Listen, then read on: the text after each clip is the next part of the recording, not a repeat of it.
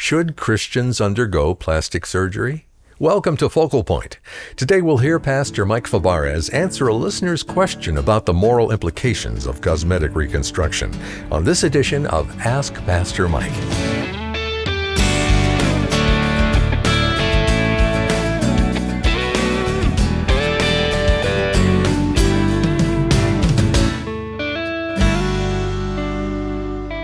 Celebrities maintain the illusion of eternal youth thanks to diet, exercise, and maybe a nip and tuck here and there. Plastic surgery used to be performed mainly on accident victims or on those with life threatening health conditions. Thanks to medical advances, things like a cleft palate and physical disfigurement are dealt with by the skill of a surgeon. But is it right to go under the knife for purely cosmetic reasons? Well, let's join Pastor Mike and Executive Director Jay Wharton in the Pastor's Study now as they kick off this controversial topic. Well, thank you, Dave. I am here with Pastor Mike. And Pastor Mike, it seems like more and more our culture is putting a high importance on external beauty. And we have a question from a listener is it wrong for a Christian to get plastic surgery? Wow, that's a loaded question now, isn't it? Very controversial these days. No, not at all. Come yeah, on. it is. And and you know, I guess before people kind of viscerally respond to that question and say, "Well, of course not." I've got to be very careful about how we answer the question. When I get up in the morning, look in the mirror, my hair's all messed up. I put a comb through it. So there are things that are natural about my body that may need to be adjusted and fixed, and then you can go from there. I mean, that's very simple and it's not costly, it's not dangerous to run a comb through my hair. But you've got to start thinking. We do a lot of things that I think most of us would say it's a reasonable response to how I look, if I can improve it, to improve it.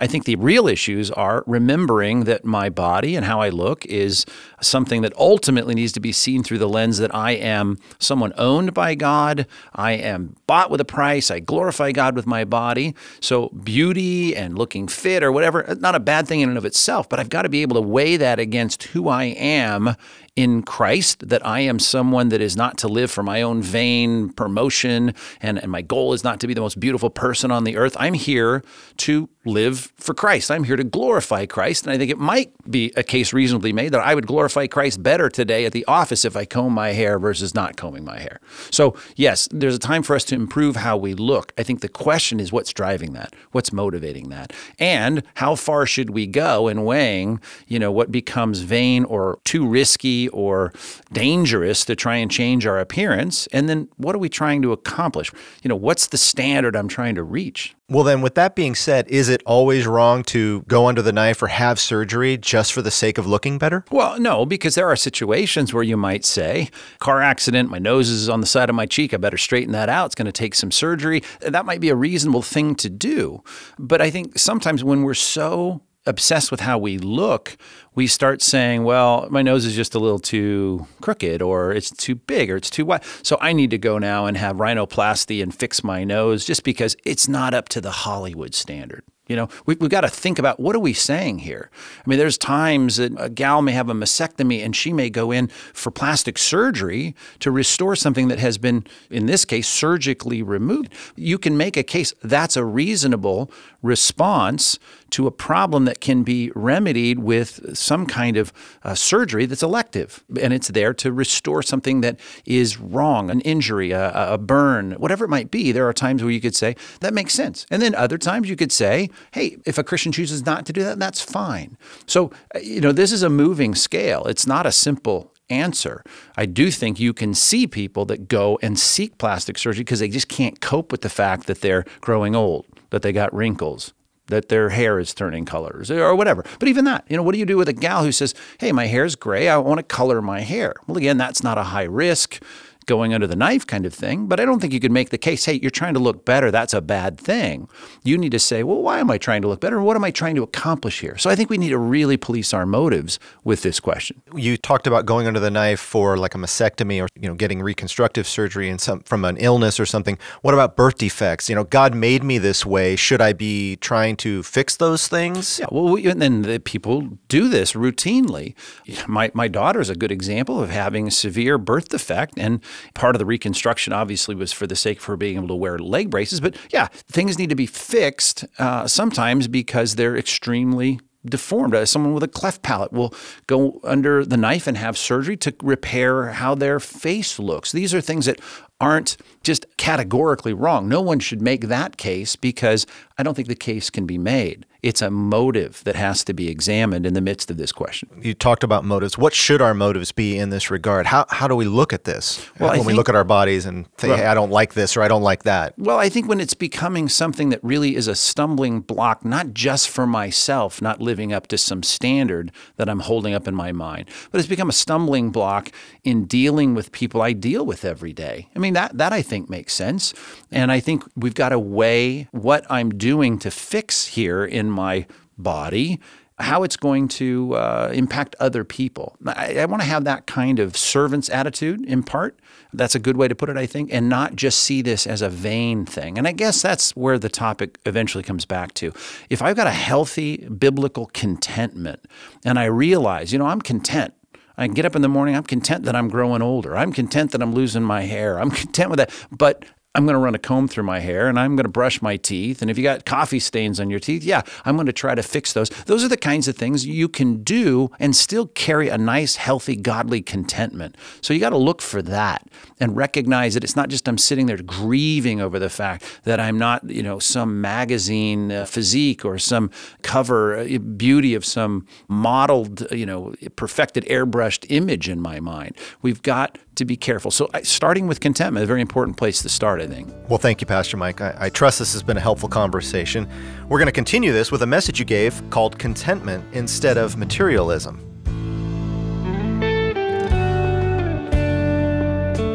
We have, don't we, a lot to be thankful for.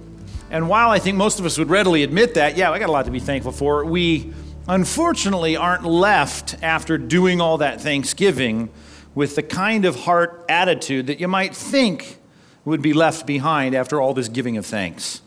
It's the elusive Christian virtue called contentment. We say, God, thank you for everything you've given me now. I got a few more things I just got to have. And if you have your Bibles, I want you to open up to Hebrews chapter 13 as while the world's busy assaulting us and telling us we need new cell phones, different clothes, uh, perhaps this could be the most important kind of virtue to focus on.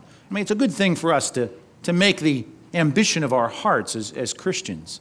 And before, by the way, we look at this passage and you think, well, this is some religious platitude that just can't be fully practiced in our day, not in the real world, because you can't live this way in, in our world. Just recognize that all these commands are given for people, and God assumes we're going to be living in the real world. He recognizes that your cell phone is going to die and you'll need a new one. He knows that uh, your mode of transportation at some point will wear out and you're going to have to go get another one. He, he's all about the real world. God is not checked out to the realities of the world that we live in. It's not much different from the world that the first century church lived in. They needed stuff to live, and we need stuff to live.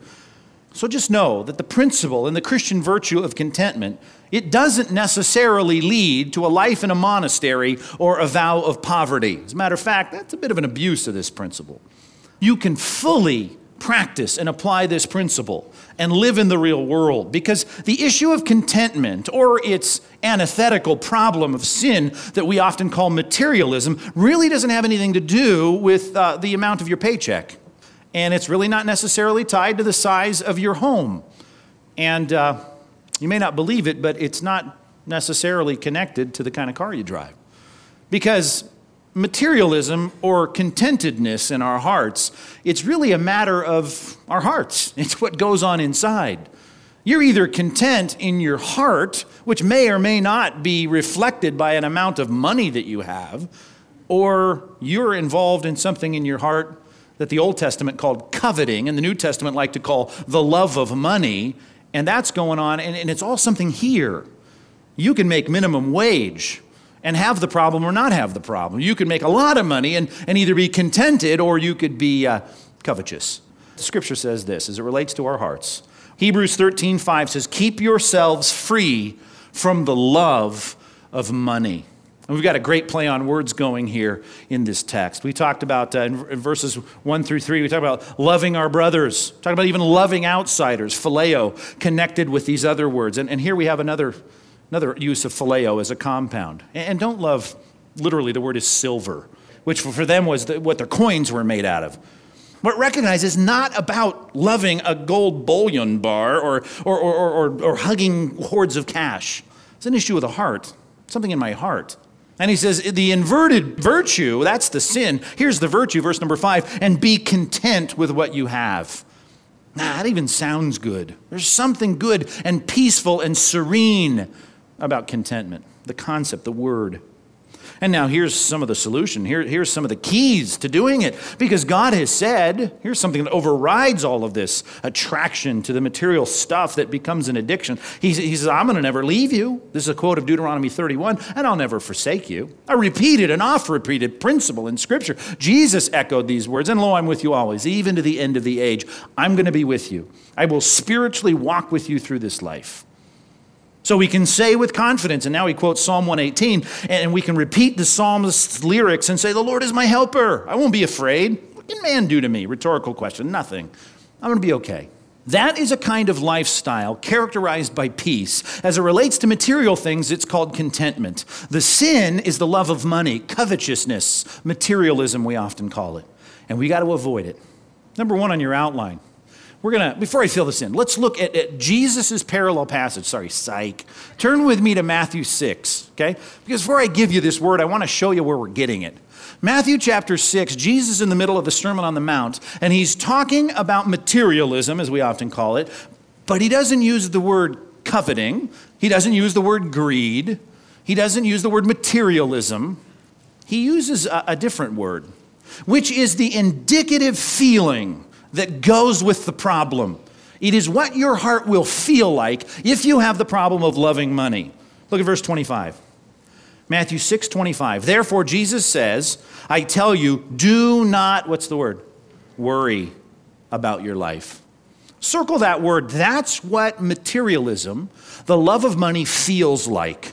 It inevitably leads to a concern, a worry about the things of this life. Now, for that agrarian society, he goes right to the issues that are basic for sustenance in their life. He says, Don't worry about what you're going to eat. Bottom of verse 25. Don't worry about what you're going to drink. Don't worry about your body and what you're going to wear. Is not life more important than food and the body more important than clothes? Now, for us in our day, I mean, the 21st century, you could replace some of those things that we worry about that are related to material things, right? We worry about our housing. We worry about our retirement plans. We worry about our investments. Oh, I know you have to interface with them. But when you're worrying about them, it shows an undue interest in them, and that reveals a problem, and that is in Scripture what we call materialism. It's the love of money.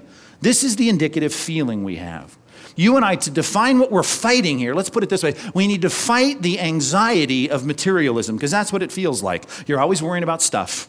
Are my investments going to make it? Are we going to make it next month? Is are we going to be able to retire when we want? Is this going to work out? Is this investment going to be profitable? It's an undue concern for those things that takes my mind, and here's the word that is translated worry. It's often translated anxiety. I've given you this word study many times, but it comes from the root word merizomai, and merizomai is the Greek word to divide. And your mind is divided, and God doesn't want us to live that way. And he gives an illustration. Don't misunderstand it in verse 26. But the illustration is about brainless birds, bird brains, right? Birds that fly around in the sky. And they have no investments, they have no retirement plans, they don't even have a refrigerator. And Jesus says this Look at the birds of the air. They're not there, they're not very bright. He says they don't sow, they don't reap, they don't store away in barns. Now, here's the principle yet your heavenly Father feeds them. They're, uh, they, they get it. At the end of the day, their bellies are full. God takes care of them. And he says, here's the rhetorical question You are, are much more valuable than they are. I mean, aren't you? Come on, think about this. God cares more about you than the sparrows hopping around at McDonald's waiting to get a dropped french fry. He cares more about you. And yet, he makes sure they get their fill. Yeah, worry is, is stupid. I mean, that's basically what the Bible is teaching. It doesn't do anything. And most of our problem as it relates to the love of material things is that it causes our hearts to be worried. And we worry about getting all these things buttoned up. And the Bible says it just doesn't make any sense. Verse 28 why worry about clothes? And he gives another illustration. Look at the lilies of the field. They're growing. They don't, they don't labor. They don't spin. They don't worry about what they're going to wear. And yet Solomon, in all of his splendor, was you know, wasn't even coming close to being dressed like one of these. And, and he was trying real hard. If God knows how to clothe the grass of the field, which is here today, gone tomorrow, thrown into the fire, how much more will He clothe you? Now, here's the real root problem. Underscore this phrase. Oh, you of little, what? Faith. That's the problem. You don't trust me, God is saying through, through His Son. You don't trust me. You don't have faith. You don't have confidence in God, who, what's the context, cares about you. And you're worried about stuff? Why are you worried about stuff? Don't you know God cares for you? Isn't that the flavor and feel? We just read it in Hebrews 13. God's never going to leave you, never forsake you. Why, why are you so concerned about all this? The concern of Scripture for us, sorry, pardon the pun there, is that we are people that don't have this concern. The issue and the objective for your life is that we're free from that burden of concern. How do we fix it? If we're supposed to fight the anxiety of materialism, how do we fix it? 1 Corinthians chapter 7 verse 31. And here's a statement again, a restatement of the fact we're going to live in the real world. You're going to have to buy a present, you're going to have to buy a new phone, you have to buy a new car. You're going to have to deal with the things of this world. But Paul makes this distinction in 1 Corinthians 7. He says, if you buy stuff, it's as though it's not yours to keep. If, if you use the things of this world, he says, as though not engrossed in them, which is a good English word for that, that word. It's an interesting word. But don't be engrossed in them. That's the principle. Now, here's what I want to say because the better stuff is better than the not so good stuff. How's that for a sentence? I mean, I'd rather have the iPhone than that cruddy little Ericsson flip phone, right? That would be better. So that's, that's good stuff.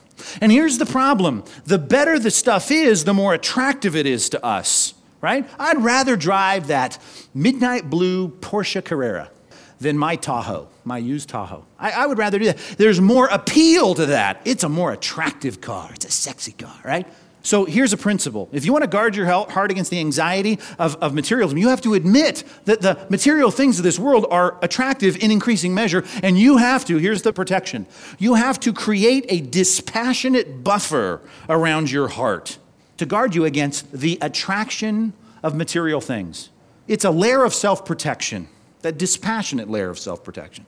That's a little wordy. This one's simpler, okay? Second thing, way I can fight the anxiety is the principle from Philippians chapter 4, verse number 6. Remember that?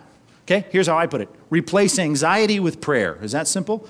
Replace anxiety with prayer. It's really easy. Right? I mean, it's simple, not easy. It's hard, I admit it. But when you feel the anxiety, what if, what's going to happen? Are we going to have enough? What about this? And we really need that. And our kids are, when they're growing, we need a bigger house. When you feel the anxiety, replace it with prayer. Because the Bible says, not just about the general issues of life, but about financial issues as well. Be anxious for, what does Philippians 4 6 say? Only the big things. Is that what it says? Be anxious for nothing. That's pretty all inclusive. But in everything, with prayer, and petition with thanksgiving. That's an interesting line. Let your request be made known to God. So take the energy of anxiety, because we're all going to be tempted to feel it, and transition that into a purpose to pray. I'm going to pray.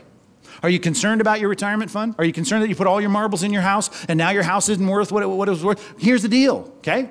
Take the anxiety that that may produce and turn that into prayer. God, here's my request. I don't want to be living under a, a freeway underpass when we retire. So, God, please don't let that happen.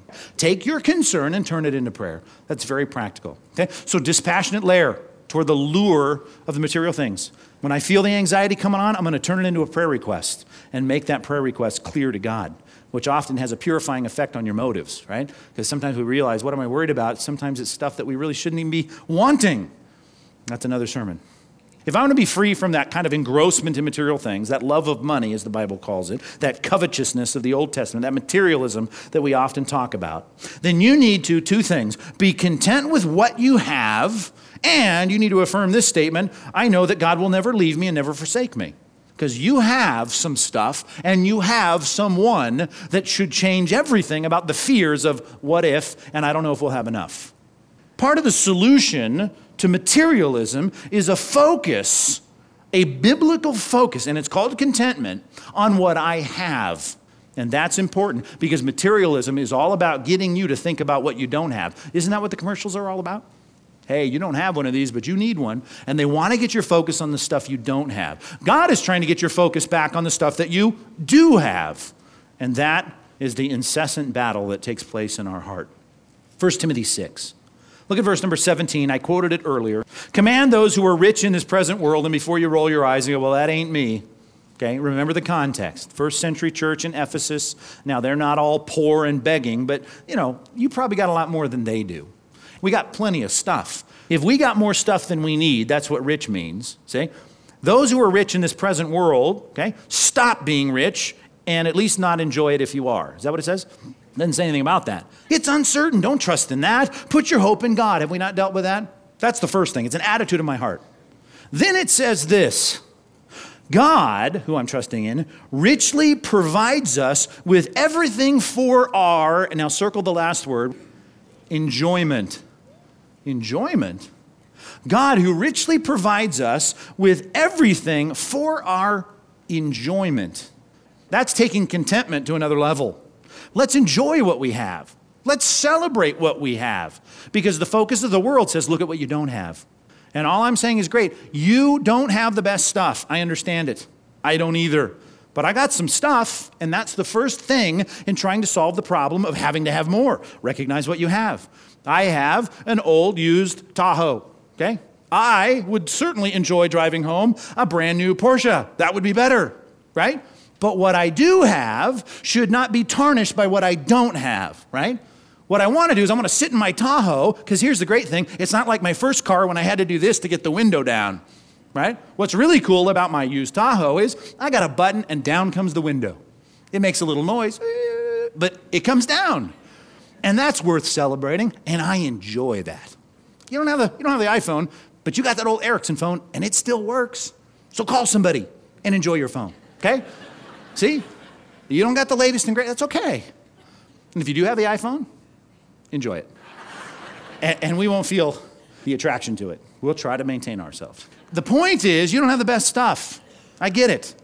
You look at the guy down the street, he's got better stuff than you. Materialism is the focus on what you don't have as opposed to the focus on what you do have. And the temptation, as soon as you look at what we have, well, it would be a whole lot better if I just had a new stereo in the old time. Just, you know what I'm saying? Try and focus on the things you have. Stop seeing the things you have as just a, an advertisement for something else that you don't have. Focus on what you do have and enjoy that because it's been given to you for your enjoyment. God can guard our hearts from discontent, the anxiety of materialism, if we would focus on the right things. Seek first his kingdom and his righteousness, and God will take care of the rest. Whether we feel inferior physically, materially, or socially, what we do have should never be tarnished by what we don't have. A helpful rule of thumb that we can put into practice when we focus on the riches we absolutely do have in Christ. You're listening to Focal Point with Pastor Mike Fabarez and a fascinating edition of Ask Pastor Mike. We've been tackling the question of how Christians should think about plastic surgery. If you joined us a little late and missed the Q&A with Pastor Mike at the beginning, or if you'd like to share this message with a friend, you can find the full program online at focalpointradio.org. It's a joy to make these messages available free of charge but we can only do so because listeners like you have come alongside us to support this ministry financially. If you believe in the importance of solid, accurate Bible teaching, we invite you to partner with us today. And when you give right now, we'll send you a copy of Pastor Mike's book titled Lifelines for Tough Times. To donate by phone, call 888 320 5885 or go to focalpointradio.org. In this book, Pastor Mike helps us find practical ways to refocus on Jesus when we're going through difficult times. Even though life may not be turning out how you'd hoped, you'll be reminded that God is aware and cares deeply about what you're going through. Be sure to request Lifelines for Tough Times when you send your donation today. Our mailing address is Focal Point, Post Office Box 2850, Laguna Hills, California 92654. We're committed to being here for you each day, but we can only do so because of friends like you who donate to make this ministry possible. Thank you. Your support means we can continue providing these daily messages free of charge on radio, the internet, and through the Focal Point mobile app. Learn more at focalpointradio.org. Well, I'm Dave Drury, inviting you to join us again next time as we continue exploring the depths of Scripture right here on Focal Point.